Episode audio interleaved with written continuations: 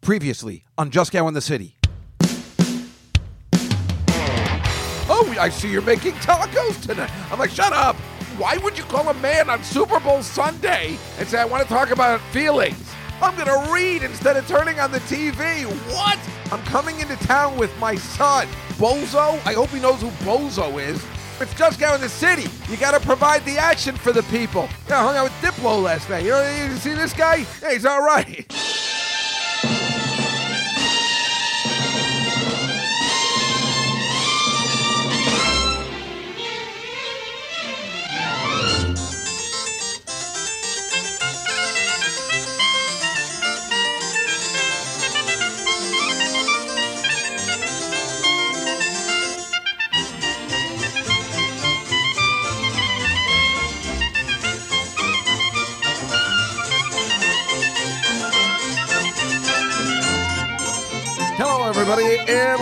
To the show. Starting off a little differently today after a movie I just watched I hadn't seen in so many years 40, 41 years to be exact. Nice to see everybody. This is Just Gal in the City, final February 2023 edition.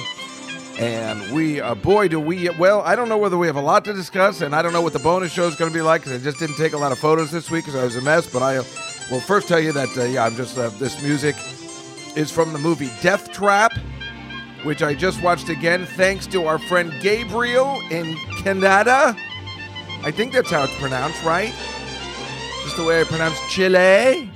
Um, yes, but Gabriel, thank you so much for telling me that Death Trap was on TCM. I recorded it, I watched it this morning. Boy, did that bring back a lot of memories. I remember seeing that in the theater. I loved that movie.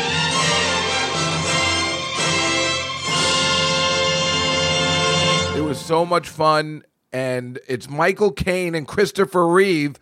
So made for Dave Juskow. Christopher Reeve, please. All I could just see is I'm like, God, I miss that guy so much. Michael Caine as just you know, I mean, that's where I think I got my Michael Caine imitation from. I can't. I mean, I do these lines from that movie every. Cliff, those were Houdini's handcuffs. I don't know what it is. You know, whatever it is. Uh, but uh, uh, my my reputation, although somewhat tarnished, is still good for several dinner invitations. I mean, I use that line all the time because that is my reputation, although somewhat tarnished. It's still good for several dinner invitations, which I had this Friday. I don't mind telling you, I, I'm still getting several dinner invitations, once in a blue moon, to have a pleasant evening. I God, I love that. I love that soundtrack. You know, I love the harpsichord music, and obviously, I like everybody else. I'm just hating my theme song, so I gotta change it, and I'll work on it. And God damn, I forgot I meant to bring out something today. I was gonna play for um, well for everybody, but of course Mitch Silverberg out there. Sorry, I'll, I'll I'll remember next week. I hope, or remind me again, and I promise I'll play something for everybody. That'll be great. But today, got to start off well.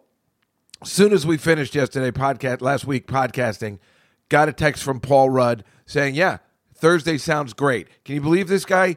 He's like, hey, sorry I haven't got every says sorry I haven't gotten back, man. I was in Australia. Sorry I haven't gotten back, man. I was in China. And I'm like, dude, you know, every time, same excuse with every time, you two, you two, every time. And I'm, I'm combining Goodfellas and uh, Paul Rudd's comments, but oh my God, is this guy the greatest? He was like, yeah, Thursday sounds good. I'm like, you're kidding. So I email all the kids and I go, all right, you chuckleheads, which is right out of Clueless, get ready come up with a couple of questions. I'll look them over. I'll tell you what to ask. Not not in that way, but just what's best, so we don't uh, overlap. So I call the school and I say, "This is what's happening." You know, get it set up, and they're like, uh, "Okay, this is exciting." And then they're like, you know, because again, I didn't want to open it up. It wasn't fair to the the eight kids I have in my class, who you know are so terrific even though I also hate them, I, I don't hate them. They're just you know they're kids. So it's like uh, you know my nephew is the same age and they, they're rotten kids. You know how it is.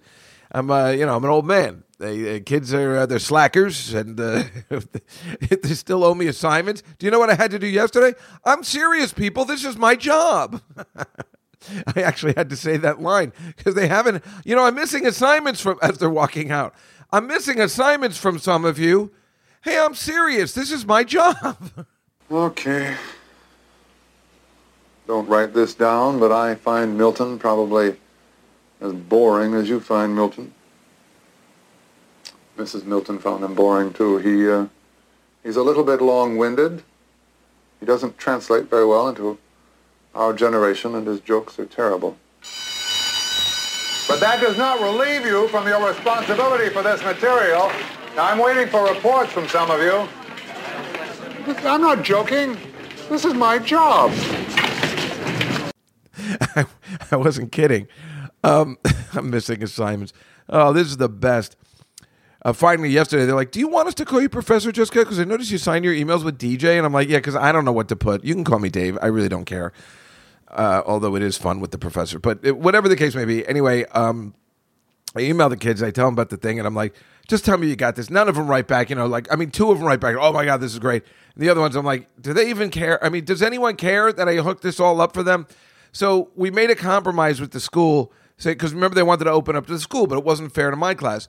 So we said, hey, let them bring uh, two or three friends apiece, but they have to be in the School of Communications. I said that's terrific.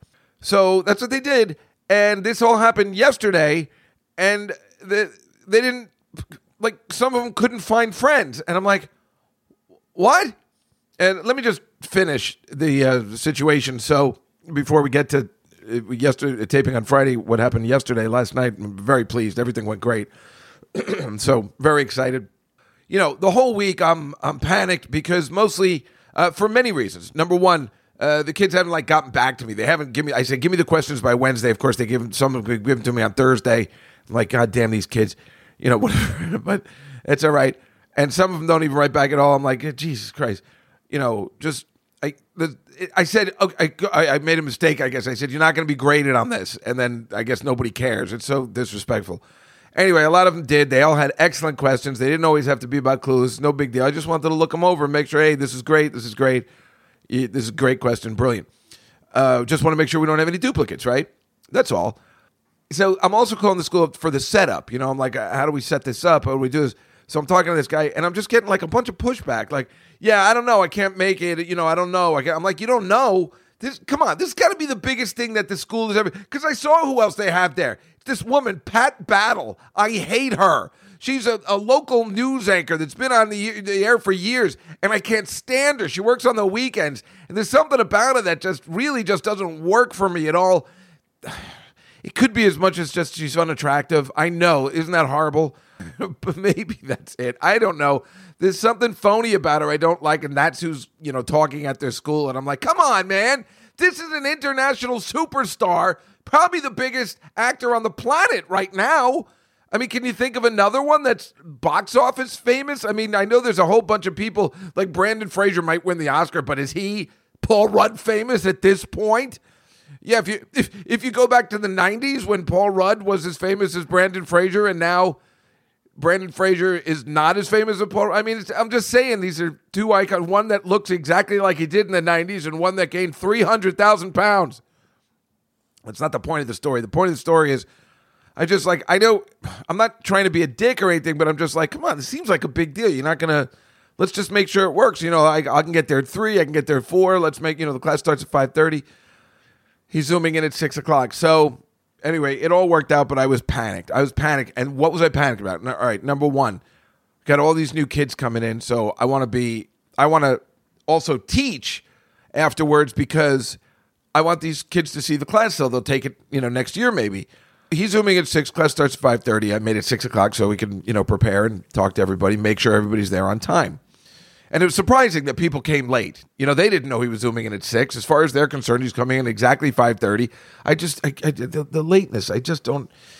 I mean, I understand the lateness in any other day.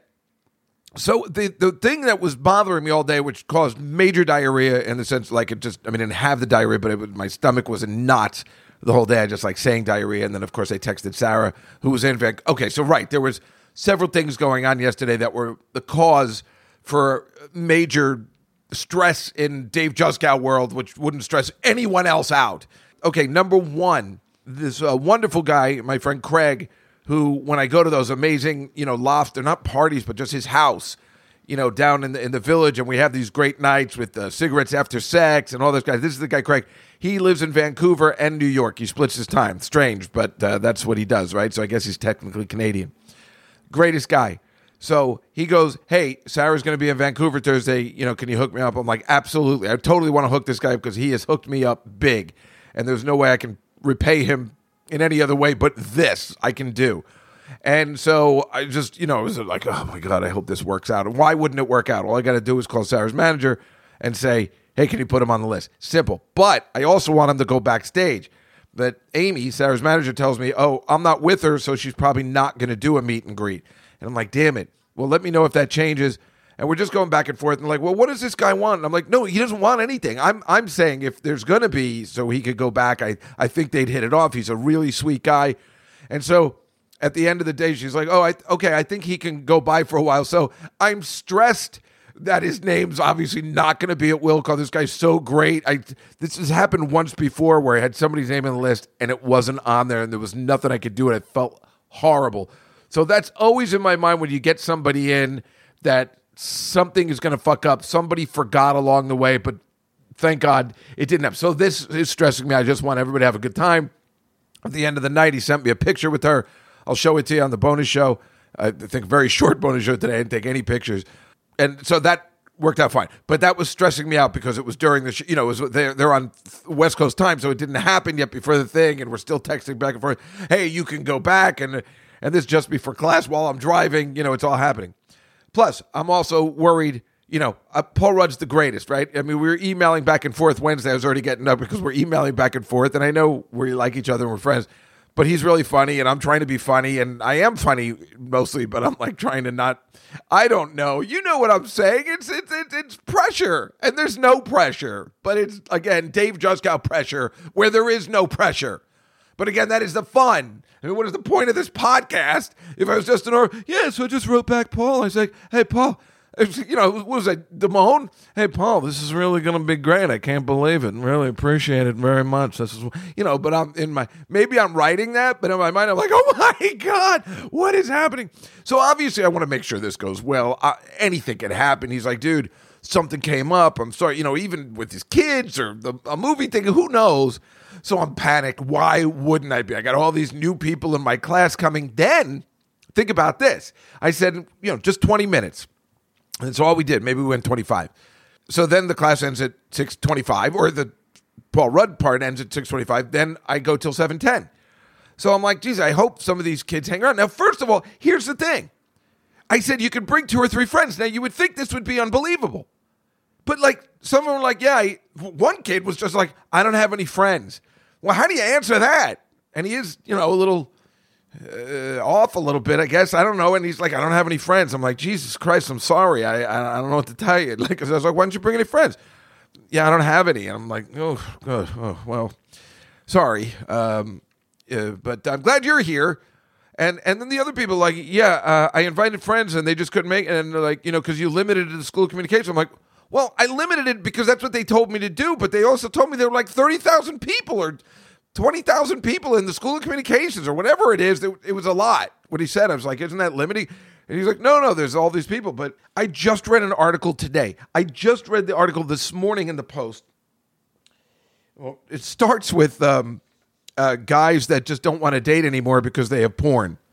Uh, and and they're men under 30, but that that can go for men under 60 as well. Anywho, uh, but the um, but here's what they say. Listen to this. In the early 1990s, 55% of men were reported to have six or more close friends. That statistic dwindled to 27%. That's a big thing in 2021. Meanwhile, 15% of men now say they have no close friends. Meanwhile, 15% of men now say they have no close friends. Women form friendships with each other that are emotionally intimate, whereas men do not.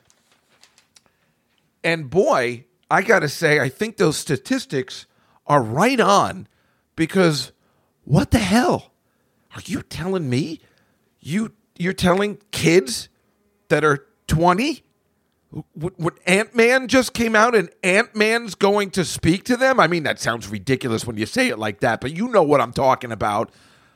Uh, that you know, Ant Man or who cares? What if it was Spider Man? I mean, Ant Man's coming to talk. I mean, yes, he's zooming, he's not in person, but even if it was, it seems like it would be the same goddamn thing. that they didn't have enough people to invite. I know it was supposed to be the School of Communications, but you know, if they just called me and said, you know, some girl bought her sister because uh, she is in the School of Communications, and it was just weird. Like, you know, only one person bought two friends, and everyone else either bought none or or one. Somebody bought a boyfriend. Uh, it, it, it, I just don't understand. It seemed, but but I do understand because that's the way it is. So I told my nephew, I'm like, listen, this is a class you got to come to. You know, this is one you come to. And so I had no problem inviting my nephew to this, and I knew nobody would have a problem with that. And I say, listen, kid, you know, bring a girl. You know, get somebody who's going to appreciate it. And I and I told him the story that I told you guys when I was doing that thing for Sarah, the talkback. I'm like, all right, this I'm going to get a date. I got to get the proper date. I got to get the proper date of somebody who respects it and all this stuff. So I'm not putting pressure on. I'm just saying, you know, make sure you find a girl that's going to get it. You know what I'm saying? Make sure you find a girl. And, and he's like, oh, I know exactly who I want to invite. I like this girl. I'm like, all right, good. Because this is ridiculous. If she doesn't appreciate the fact that, number one, hey, my uncle's a professor here, exhibit A, right? I mean, I think that's pretty fucking cool. Unless I'm insane, which I don't think I am. I'm, I'm just trying to think of myself in college. And if, if if I told somebody Aunt Judy was a professor there, I would invite everybody I know. Hey, my aunt's really cool. She's teaching a really cool course on getting high. It's pretty much the equivalent of what we're doing in the sense of Paul Rudd coming. And I said, then just say, like, we're, we're talking to Paul Rudd. You can ask questions. You can ask a question in front of this girl. You know, I know it sounds ridiculous, but we're boys, and and everything we do is trying to impress girls. I mean, if you wait till you hear tomorrow the Liberty DeVito uh, thing we have on Billy Joel A to Z uh, tonight, today, that's coming out today. Every other sentence is, you know, why'd you go into drumming? Girls. I wanted to meet girls. How come you played this song fast? Well, because there were girls in the audience. I mean, it's like we're all just little boys forever. And and that's what it is, right? So I'm like, just make sure you bring somebody that appreciates it, right? That's all I'm saying. Just I, I don't care who you bring, whatever you want to bring, even if it's a friend, who cares? Just make make sure you bring somebody who's going to get it. Because I've been burned so many times with you. I'm like, I don't understand why you're not appreciating. This doesn't happen every day. So the first girl he asked didn't appreciate it. She's like, oh, yeah, that sounds all right. And he's like, ah, forget it.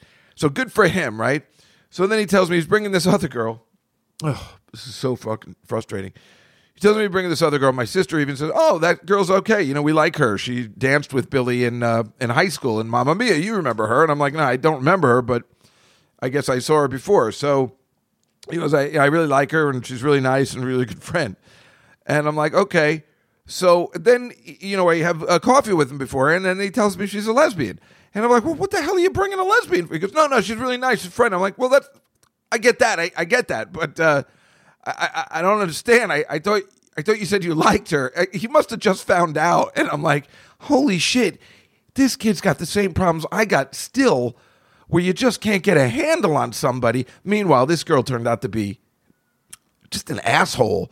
I mean, she came in and then she left right after. It's like, I mean, the problem is, I wanted the kids to stay for the rest of the class. I thought that was a fair trade off. You got to see Paul Rudd kind of live. You know, I even asked if you know, mostly the class gets to ask the questions, but I could put it out there if somebody had one. And you know, just stay for the rest of the class because that's that seems fair. So that you know, but they they most of them all left except for Billy and his friend. I tell you, you can invite another friend too since he's on campus and he brought this other kid. and He stayed, which was nice. But it's like, and I was like, so then I came up with this thing. I was like, all right, you can leave. Anybody that wants to leave can leave, but you got to tell me your favorite movie and why. So I, I put a, a little thing over their head. So they're like, oh, if I have to leave, I'm going to be in the spotlight. And uh, they all had to do that, which was funny. But everybody just got up and left, which kind of pissed me off, uh, except for, you know, maybe two people.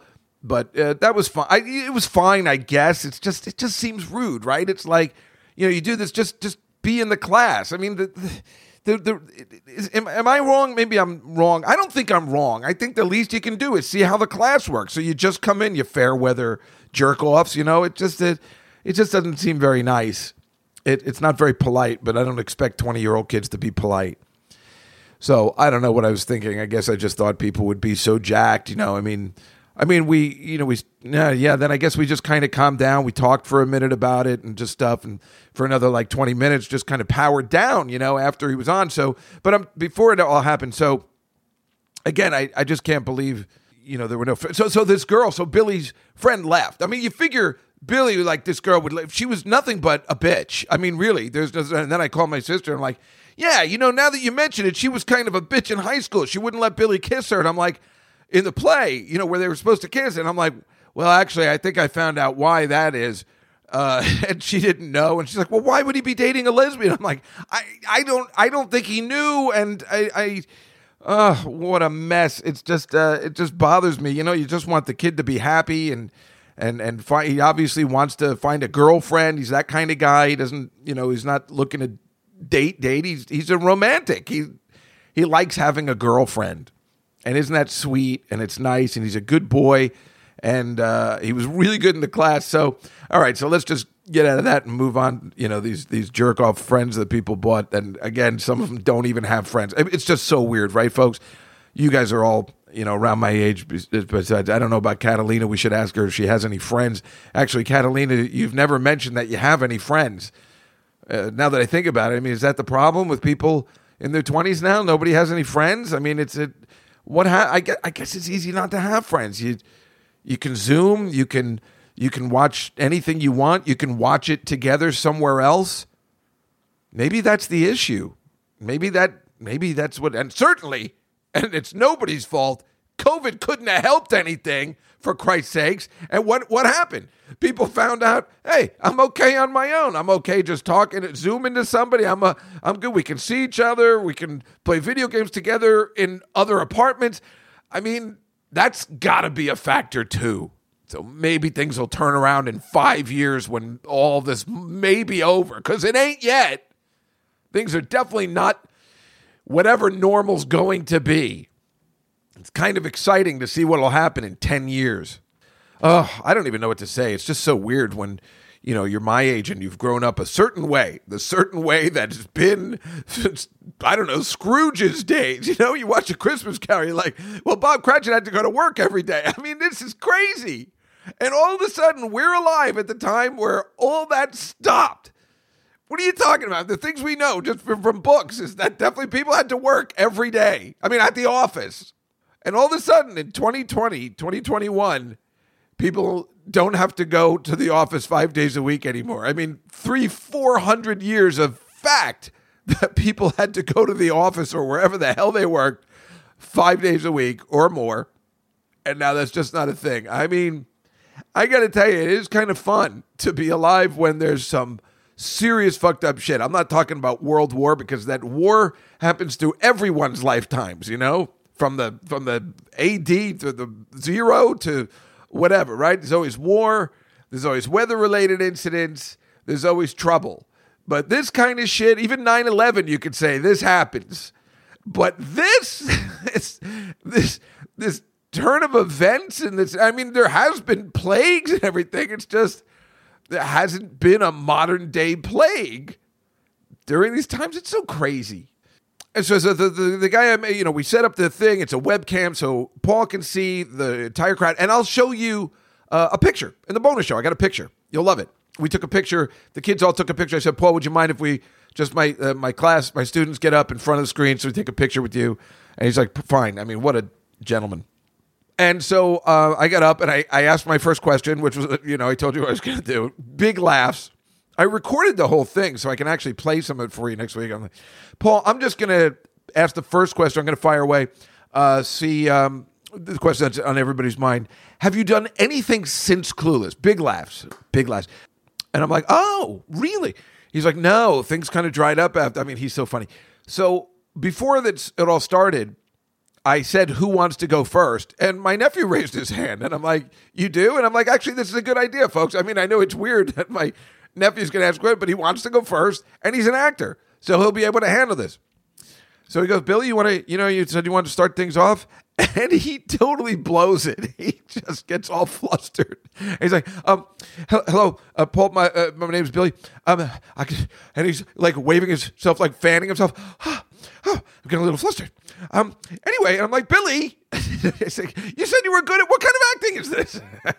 Are you acting flustered or? It was really funny and cute. And then he asked a question, you know, the most obvious question: How'd you get into the business? And I said, Yeah, that's a good question. Let's, let's start there and see. And Paul had very good, dedicated answers. And then, of course, so I went to the class and I just go, Victoria, are you ready? Um, Leslie, you know, like all, uh, I, I um, moderated the thing, which was perfect because what do you got to do with the kids, right? Because they don't know when to say anything or whatever. So I just did it. I stood right next to them, maybe into so I could be in the the picture as well. Not for any reason, not to take focus or anything, but I was just stood just to moderate. I, I wasn't sure how to handle myself, but I definitely want you know it was important for him to see me talking because otherwise it would be weird if I was just off camera. Anyway. So uh, I got the whole class got to ask a question, which was perfect. Took exactly twenty minutes. It was great. And like I said, he was nothing but wonderful and told stories. And then I even got more lucky. Uh, this girl asked a question: If you go the way that uh, Professor Juskow does or Dave, and teach a class on a movie that you like, which movie would you choose? And he goes, "Oh my god, that's a great question." So he chose this British movie I'd never heard of. In fact, the the stupid school's bandwidth was low. It was awful. He cut out a couple times. I was so panicked. Talk about diarrhea. Uh, I mean, it was just, I'm like, really? This school's got really shitty internet? And I really wanted them to hook it up to the Ethernet, but I don't know what the story is. I was so upset about that. Just it kept saying low bandwidth. I'm like, great. But it all maintained. So I couldn't hear the word, but then we nobody knew the movie. But his second choice, I couldn't believe it, was Defending Your Life. And I said, Oh my God, I can't believe you mentioned that. We're doing an assignment next week where I just gave them a line from Defending Your Life to finish in this the instant screenwriting thing we're doing. I guess that's why we're friends. I mean, I love that movie. Sarah loves that movie. He loves that movie. It's a, it's like a not a well known movie, but yeah, it's a it's a classic for people that get it. So I that couldn't have been happier that we bonded on that. And then uh, he was talking. About, oh, it was so funny. He was talking about.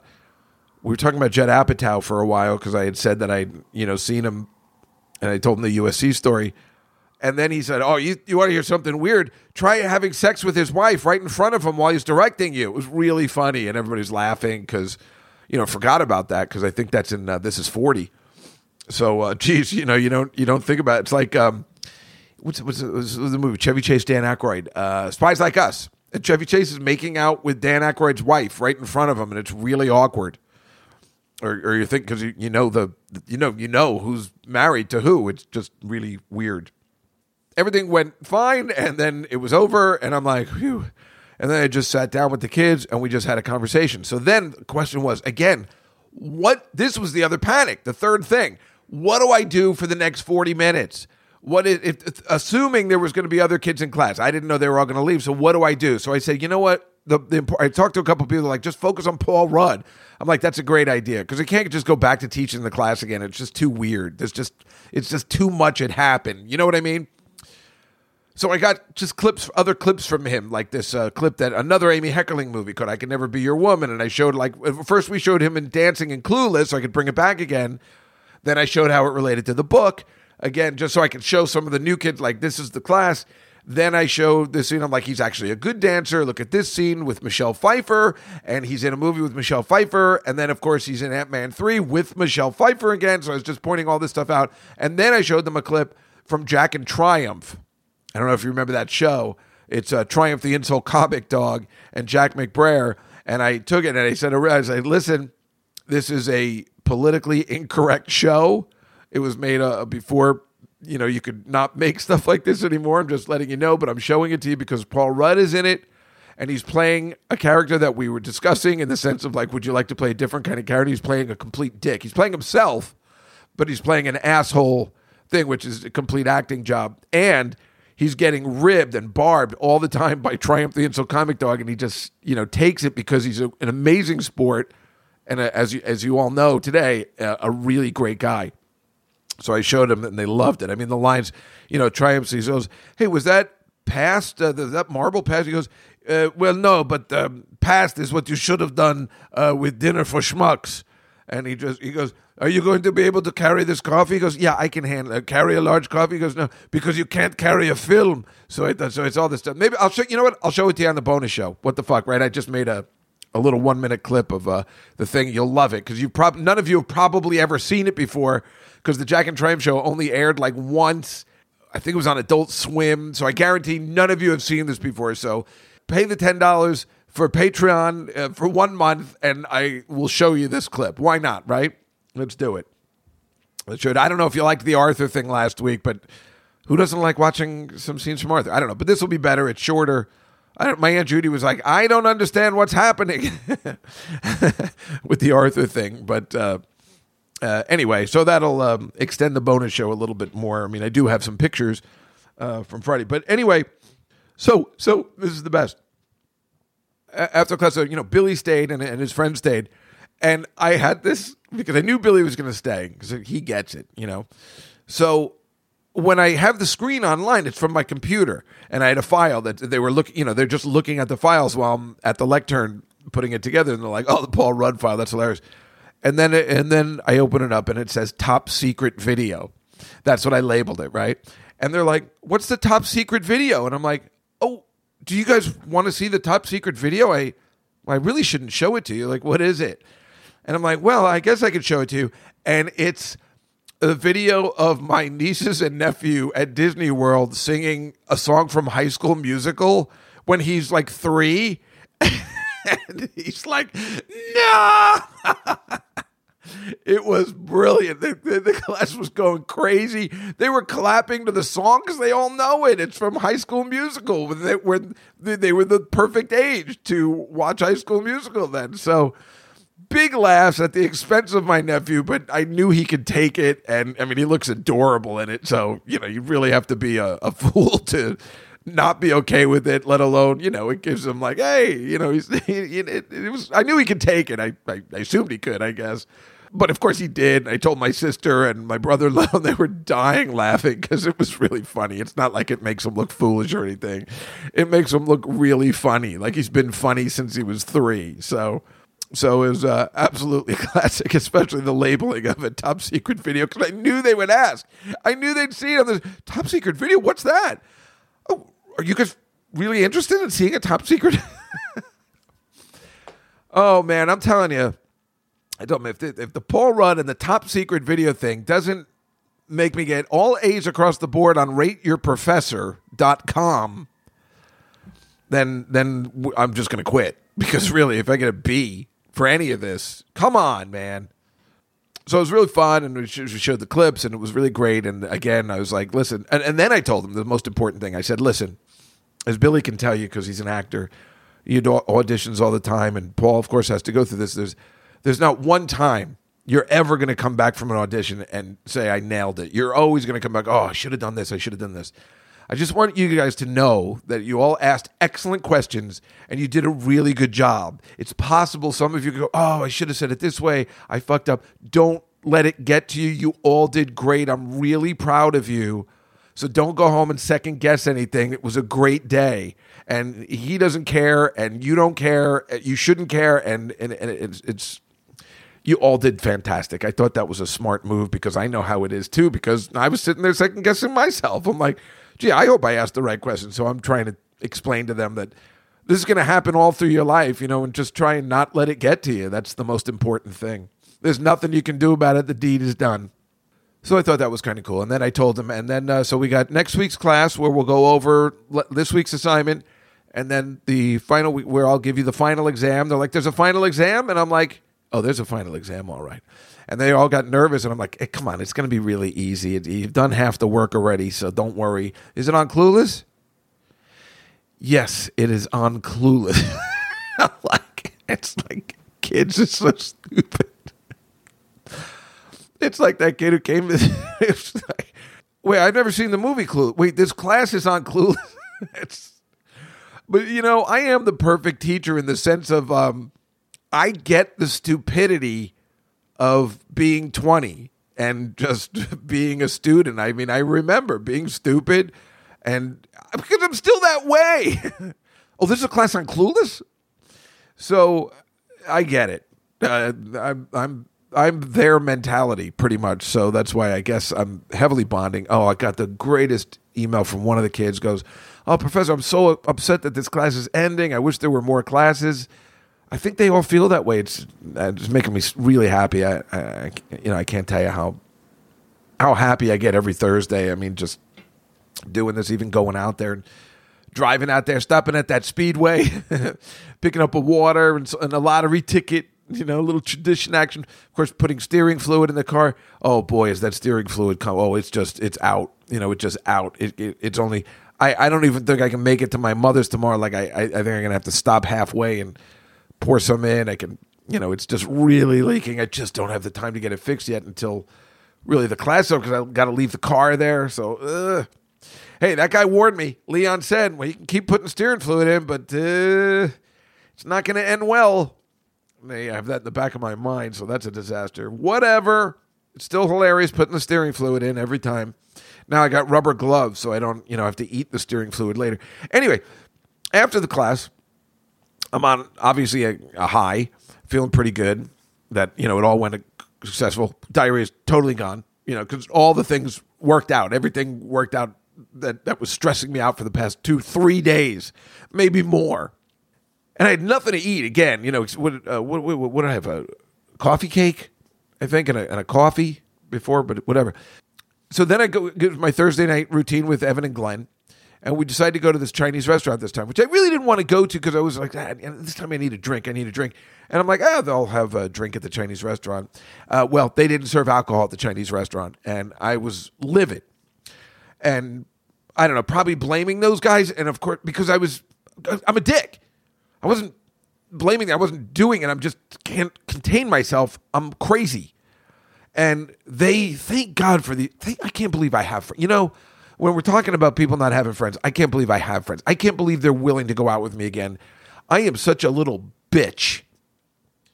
I was like, what do you mean they don't have? Because I got it. I said, listen, guys, this is the one day I really need a drink. I've been stressed for three days and I need a drink. I think it's a place you can bring your own, but there was nothing. And I'm like, and they're like, well, let's go. We'll go somewhere to go to, we'll go, we can go to a bar after. I'm like, come on, we're not going out after. I'm like, well, let's go. And they, they, they handled it. And they're like, let's go here. Let's go. You know, they, they, they these two guys there, they're, and Evan goes later. He go, I go, you guys were brilliant. And I can't believe you put up with my shit. And I appreciate it. I'll, I'll never be able to repay you for your friendship because of I'm insane. I, I knew I was just gonna have a, I had to have a drink and I deserved a drink and I was looking forward to that drink. And I was just so mad at that stupid what Chinese restaurant doesn't have a Tsingtao or whatever it's pronounced, you know? I just needed like one beer to get going, you know, because I deserved it. And uh, they were so cool. They're like, yeah, we, let's leave and and we left and they picked a, a Mexican place and we drove there. It was two minutes away, and it was perfect. It was better than the Chinese place. It was uh, I think was it called Jose Tejas? I think it's a chain. It just says eat. It was fantastic, and I was so happy. And, and I and I paid because I was like, look, I got it. They're like, you don't have. I'm like, no, no, no. I, it doesn't matter if I don't have any money. I gotta pay. You guys, I have to. Please let me do this because I suck, and this is the only way I can make this right. So it was great. I got a frozen margarita, and then I had a beer, and I had an enchilada, and st- I was just I couldn't have been happy. And then I was back to being, you know, a, a fun again. Oh God, I hate that about me. I, I, I it's a horrible, horrible habit. Things don't go the way they're planned in my head. I cannot come back until I have a drink, and then I'm perfectly fine. God, I am such a baby. It's a really bad habit. And you know what the worst part is? Somebody mentioned, why don't you just go into your Just Dan character today and do that?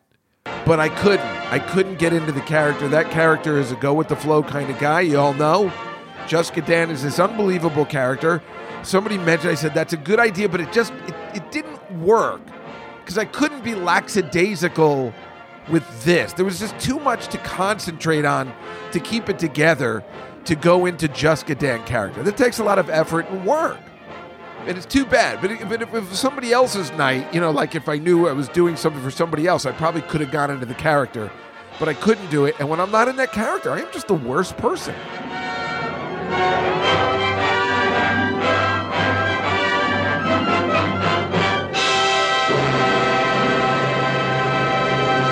Thank God I met, well, I met the, the one Glenn I met recently, but thank God I met Evan and in college, so he totally knows me, and I've been like this, you know, since he met me. It's not like I've changed. The fact that these guys still want to hang out and go out next week, I swear, I, I, I just would have been like, I'm done with that guy. I am done. And then Evan said, he goes, I said, it was amazing how you just came up with the place and we just get it. He goes, I'm a producer. That's what I do. And I'm like, yeah, that makes a lot of sense. That's what he does. He produces. You know, he's producing the, it's not live PD anymore. What do I call it? Uh, on patrol. You know, I told you. He's a but he's produced so much more. The Joy Behar show, all that kind of stuff. He's he's a producer. He really is a producer, and he produced uh, getting out of a, a situation that made me unhappy because I'm a big star. I'm just as bad as Sarah or anybody else, and I don't deserve it. I don't deserve to have nice friends like that. I am just the worst person, but uh, I couldn't have been happier. I mean, they must have seen how how joyful and happy I was to be in this place and uh, just to power down a little bit and talk about it. And I told them the whole thing, and I, I, I think they, you know, we all really had a good time, thank God. And then, you know, I got I opened my hood and put in some more power steering fluid and made it home. And then I stopped on the way to get some more power steering fluid because now it's just, it's really going. This is ridiculous. it's so stupid. Oh my goodness. How are you? Right, how are you? Hi.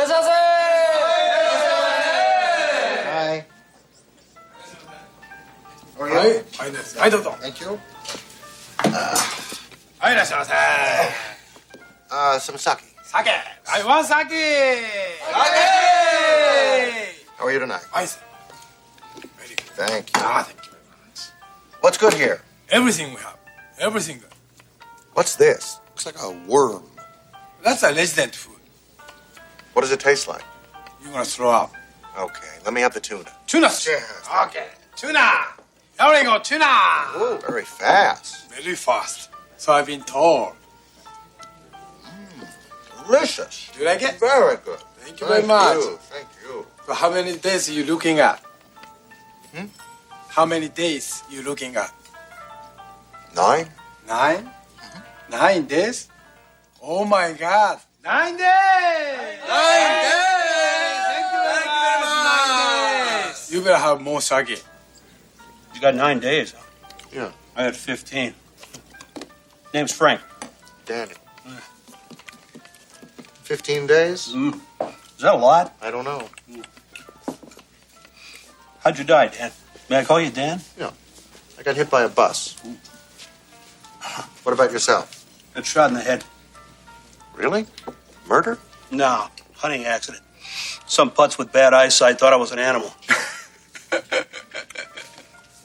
How'd you make your living, Dan? Advertising? What about yourself? Made a lot of money in adult books. Selling them? No, reading them is, of course, selling. Were you from L.A.? You know those nightclubs out by the airport? Those strip clubs? I coined the phrase all nude. What do you mean? Huh? That was mine. So I bought two of the clubs that were going under. They were only using the word nude. I put up totally all nude. Mm-hmm. Double business in a month. I gotta take a piss. You wanna go? Thank you very much. I'm not leaving. I'm just going to take a piss. Take a piss. Thank you very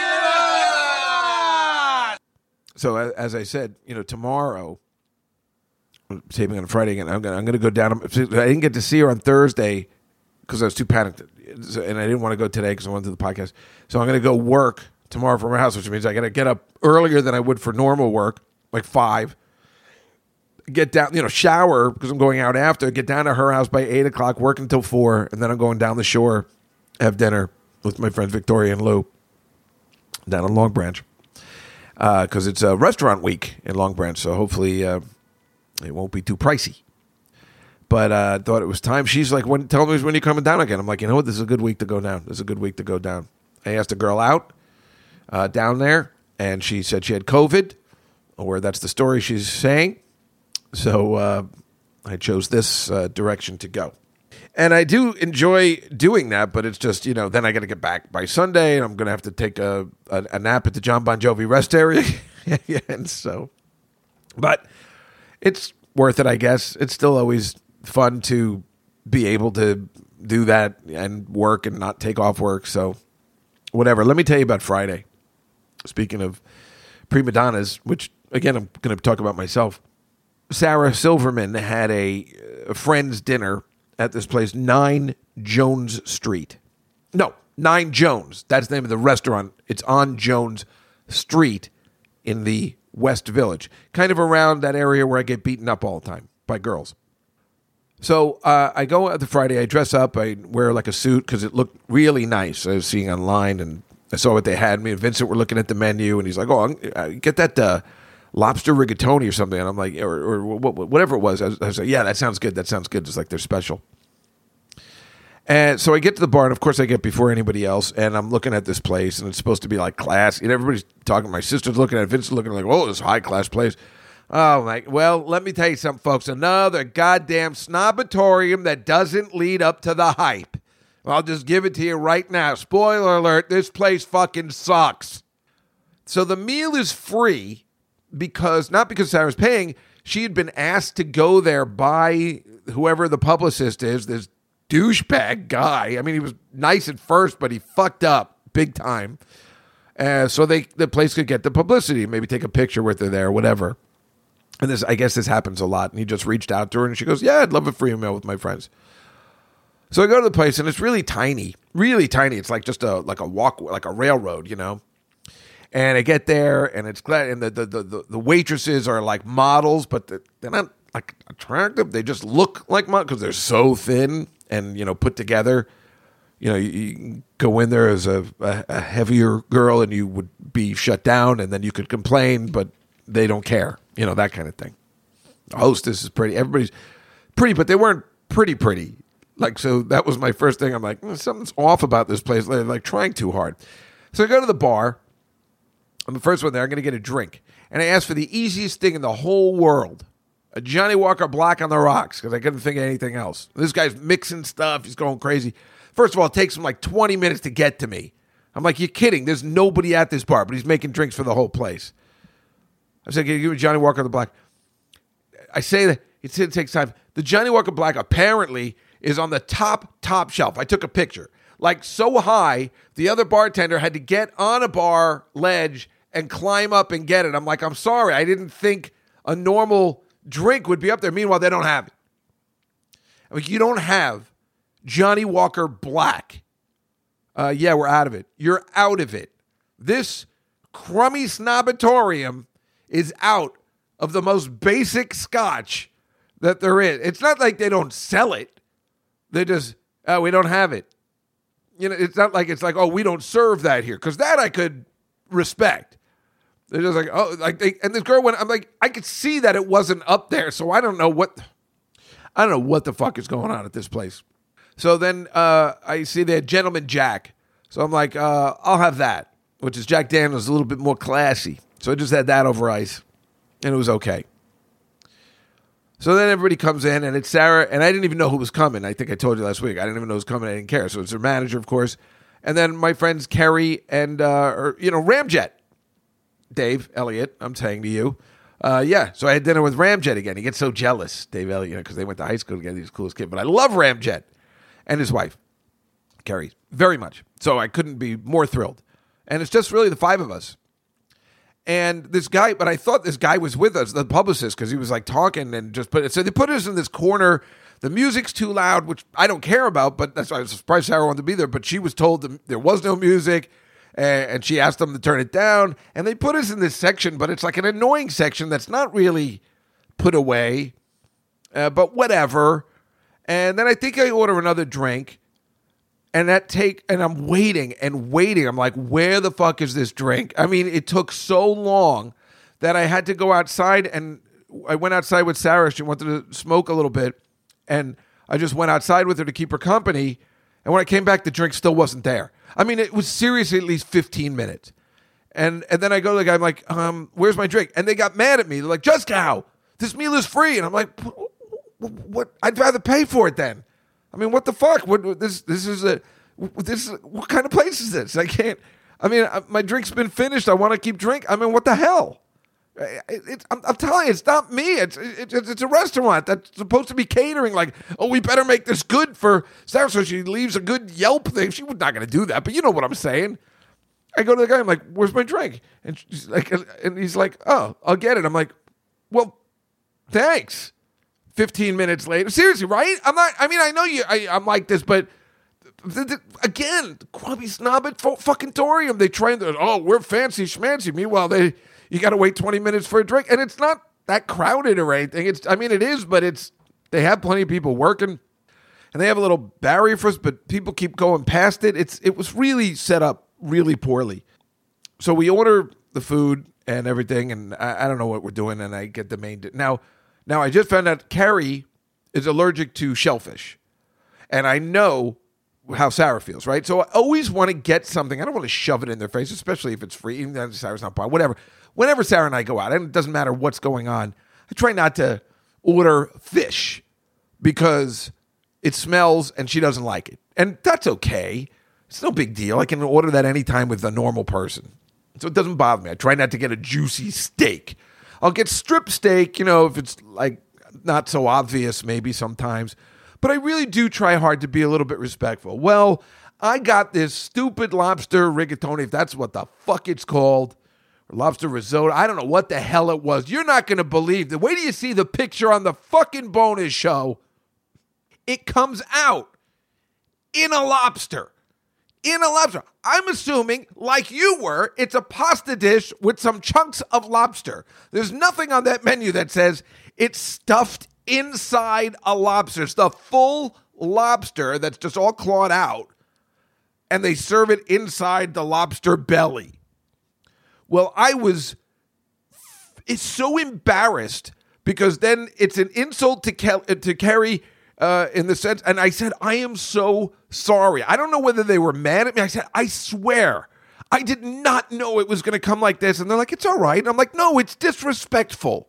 It's disrespectful. There was nothing. On, I am so. I was so embarrassed and and really mortified that it came in because then I just feel like a, such a dick. I was already on bad terms because I yelled at the waiter. oh, and here's the other thing too. These fucking idiots. The, the, there's wine glasses on the table as they put it. So they're like, "Are you going to have wine, sir?" I'm like, "You know what? I don't know yet because I'm just having the drink. I'm not sure what I'm going to order yet." Well, do you think you'll have wine? I don't know. It's, uh, cause, no, because I'll take your glass if you're not going to have it. All right, I'm probably going to have some wine. All right, I'll leave it. So when I order wine with dinner, they take that glass away and give me another one. I'm like, that seems so obvious that that was going to happen. The fuck is with this place? This place sucks. Nine Jones. I really need my own forum on restaurants and tell you where to go and where not to go. And I don't care if you're some rich bit like, oh, I don't know, I like nobody likes it there. It's stupid. And they're trying too hard. And this stupid lobster thing was dumb. Now anybody can make that mistake, so I'm not going to blame them for that. It's not that the food was bad or anything. It's just the experience when they're charging those kind of prices and they're trying to make themselves out to be this, and you keep just fucking up stuff, right? So then it gets worse. Like it doesn't get worse. The chef came over. He wanted to come over and say hello, and he gave us this. He couldn't have been nicer. We got a picture of him. He was wonderful. So we were all like, "This is great. This is great." Because you want to be like that. Because he he was really terrific, really great guy. So then I guess the no no. So then right. So her her manager starts to get sick. I guess lightheaded.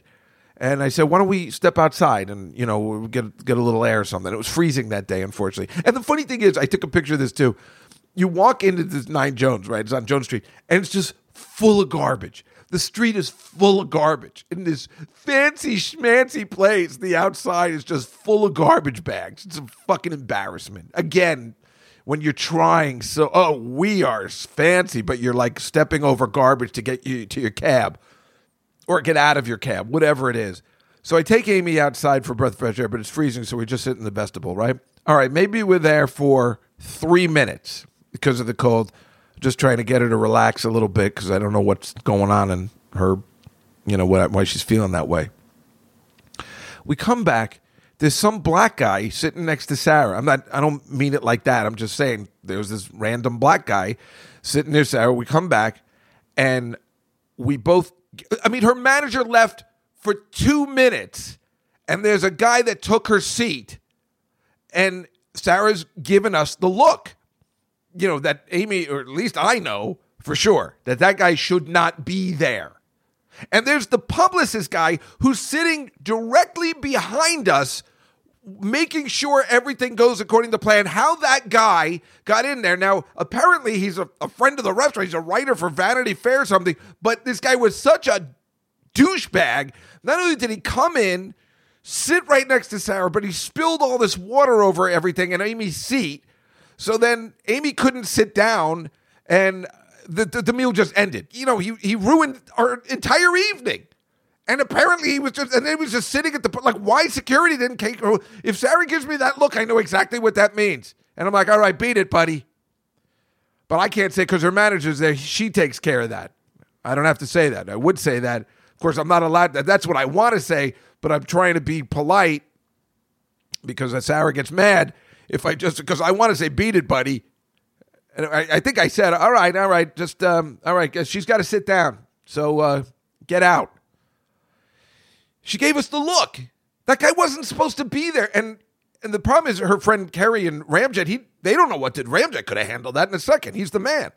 But they didn't know. They can't, they don't know her look of when somebody but I can't believe it. We got up for really two seconds. Her manager left her for two seconds. And that, that never would have happened if she was sitting there. Ever. And he was like, she said he was touching her and stuff like, and it was like awful. Like, I mean, really awful and a horrible ending for really a horrible evening that Sarah was had to put earplugs in while she's at this thing. Is it worth a free meal? No, no, it's not.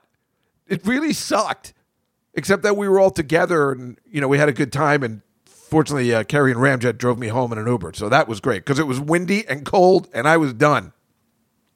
It was just too windy to do anything but thank God get in an Uber and, and go home, which I wouldn't have afforded for myself. And Sarah needed to go, and, and they were going in different directions. So whatever. But we took a, a, picture with the chef outside just before we left, and like, again, he was the best. So we're like, oh, we had a great time because we because we wanted to tell because he was so nice. And his desserts were we had we got like a, a piece of dessert for I mean he gave us a bunch of desserts which was really nice and they were very good but yeah, it was all ruined by this guy, and just quite frankly, that just it, it's not a good place, and it wasn't a good time. And the publicist of that restaurant should be fired because he sucks, and he let that guy in, uh, which is completely unacceptable. It is unacceptable, and that, that wouldn't have happened on my watch. You know what I'm talking about.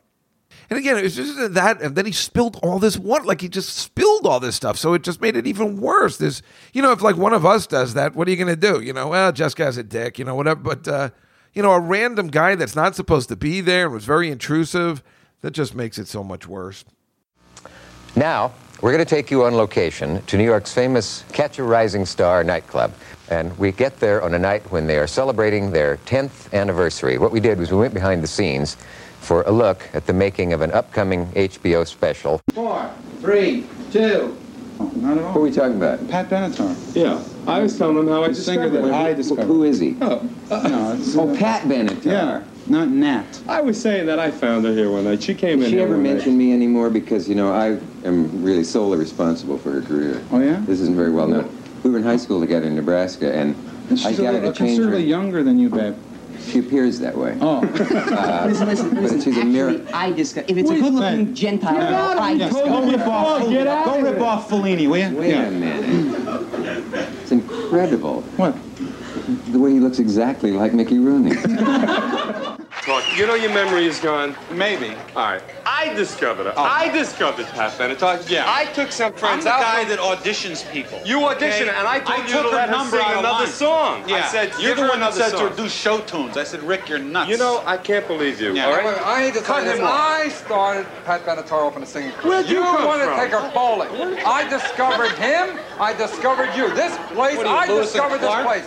You discovered, You discovered the wheel. You discovered Overcoat. You. Gentlemen, I discovered Pat Benatar years ago in a bank. We Yeah. started dating. Why don't you go make an she's the eccentric one- movie that only you understand? Will you go right. Yeah, right. and to answer your question, no, that wasn't really Woody Allen. Oh, geez, before we go, I just got to say a couple, one other thing. Fuck, I was in such a good mood, I'd forgotten, which is sad because all week, also, Monday, I called my friend Rick Newman, who I've been friends with for years. uh, and he used to own Catch a Rising Star.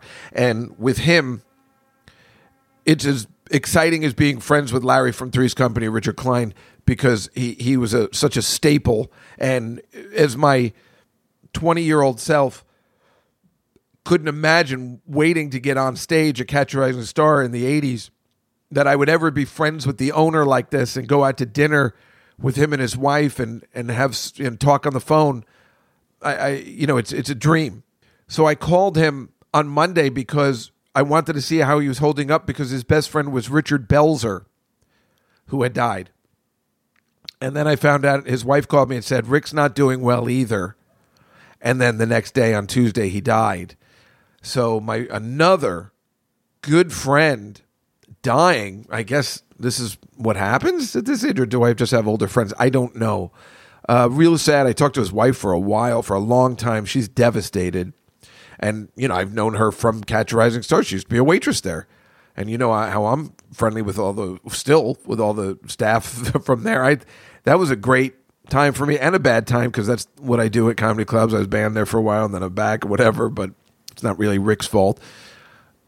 Uh, but Rick was great. Remember, I I don't know if you remember, I tried to help him with a documentary about Catch Rising Star. I hooked him up with Scorsese's production company. I don't know if you remember this about a year and a half ago. I mean, I hooked him up with the best company. Unfortunately, he just didn't have the proper footage to make it the most interesting documentary it should be. And all the people passed. Uh, Billy Crystal instantly wrote something about Rick Newman. Lots of people did because Rick was the best. He used to manage Pat Benatar, all that kind of stuff. He was really great. And like I said, it was very exciting being friends with him. I'm very sad that he's gone. And I didn't really get to say goodbye the last time we talked. It was about six months ago after you know another surgery you know he just he, he wasn't well for a while but it really was great talking to him and he he really was a great friend and you know i don't think i ever told you this but you know i used to run a show there called the loft you know i've always had clubs where i do shows right all the time i've been very lucky with the club owners now they think of you know caroline's used you know before stuff happened used to let me do whatever i wanted. Rick newman would let me do whatever i wanted. And we talked about this in the tuesday show. And no really lets me do whatever i want. I mean it's very very lucky really not being a comic technically you know. But these guys these owners like me and they kind of get it. I guess the way my successful comedy friends do they're like well maybe just guy's not the best stand-up comic but he is funny and he's got stuff to give which is why i guess they're friends with me you know because it is weird and the students were asking yesterday how do you know all these people to you know i guess that's what it is right? So here's another guy let me do whatever i want. So i used to do the show called the loft and people would come in and i've told you this before. So belzer came in one night and he came through the door and he just uh, held my hand. It was great. And then proceeded to butcher me like triumph the insult comic dog for 20 minutes and it was great. The audience loved it. But he was like holding my hand like don rickles shit you know? It was like an honor to be abused by belzer he's like what's with that earring? You, you know like it's like an earring at the time. All that i don't even remember but it was really exciting. And then we got high after with belzer and uh, in the room, and everybody was excited that Belzer was there because Belzer was pretty cool. Like he wasn't like the greatest guy in the sense of, uh, you know, being a fun guy, but he was cool. He was the epitome of cool as comedy goes, and let alone the fact that he's in Fame and Scarface and oh, always playing the MC. And then he turned that into an unbelievable acting career that lasted a really long time. And of course, we have that that footage that I played a couple years ago where it's Rick and Belzer and David Brenner, and they're all saying who discovered Pat Benatar, and then that guy dressed as Woody Allen came in. Maybe I'll show you that on the bonus show too. I don't know if I can remember all this uh, tomorrow, but just wanted to tell you that's what's going on in my life. All these wonderful people keep dying, and yet the Sklar brothers are still alive. So that's the uh, catalyst I use. these comedian twins that uh, I really don't care for. Oh God, there's so many douchebags in the world, and that just are still alive. Chelsea Handler, people like that, and, and, and the good ones just keep going, and it's just unfair. But we do live in a very unfair and unjust world. And watch any Woody Allen movie, and he will tell you that. Just let's go with crimes and misdemeanors again. But in an unjust world, he he would have to assume epic proportions. So he would himself, himself have to play the role of God and, it's and and turn himself in. Oh, you're thinking of movies. Uh, maybe you've seen too many movies. Uh, I don't know. You know, I love that scene. I don't know. It, it'd be, I think it'd be tough for somebody to live with that. You know, it's very few guys could could actually live. You know, to live with something like that on their conscience. I mean, people carry awful deeds around with them. And what, what, what do you expect them to do? Turn himself in? I mean, this is reality. In reality, we, we rationalize, we deny, or we, we couldn't go on living. Here's what I would do. I would have him turn himself in, because then you see, then your story assumes tragic proportions. Because in the absence of a god or something, he is forced to assume that responsibility himself. Then you have, re- then you have tragedy. But that's fiction. That, that's movies. I mean, I mean, you see too many movies. I mean, I'm talking about reality. I mean, if you want a happy ending, you, you should go see a Hollywood movie. Anyway, Rick Newman was the best. He was just a wonderful guy, and uh, it's just another shame. I hate to go out on a, a sour note like that, but I, I was gonna open the show with that and let you know what was happening. But come on, last yesterday was unbelievable. So how could I not open with that? And then of course I couldn't wait to tell you the restaurant stuff. So uh, that's all for this week. Sorry about that, but uh, just wanted to let you know that what's going on in the world of Juskow in the city. But we go on, we go forward, we have fun. We're gonna all work it out, and all these debts will will all be for a reason. That everybody's connected. It'll all mean something, and you pick up something from everybody you meet along the way, and maybe it helps your journey. Who knows? But that is the show for this week. Billy Joel A to Z with Liberty DeVitto this week, and Memo and Scotty on the show tonight at 6 p.m. Comedy Cellar nightly show. Don't forget to watch. I'll see you next week when it is March. We will March 4th. Oh, I think I swallowed a fly. I'm kidding. All right, I'll see you next week on Juskow in the City. Good night, everybody.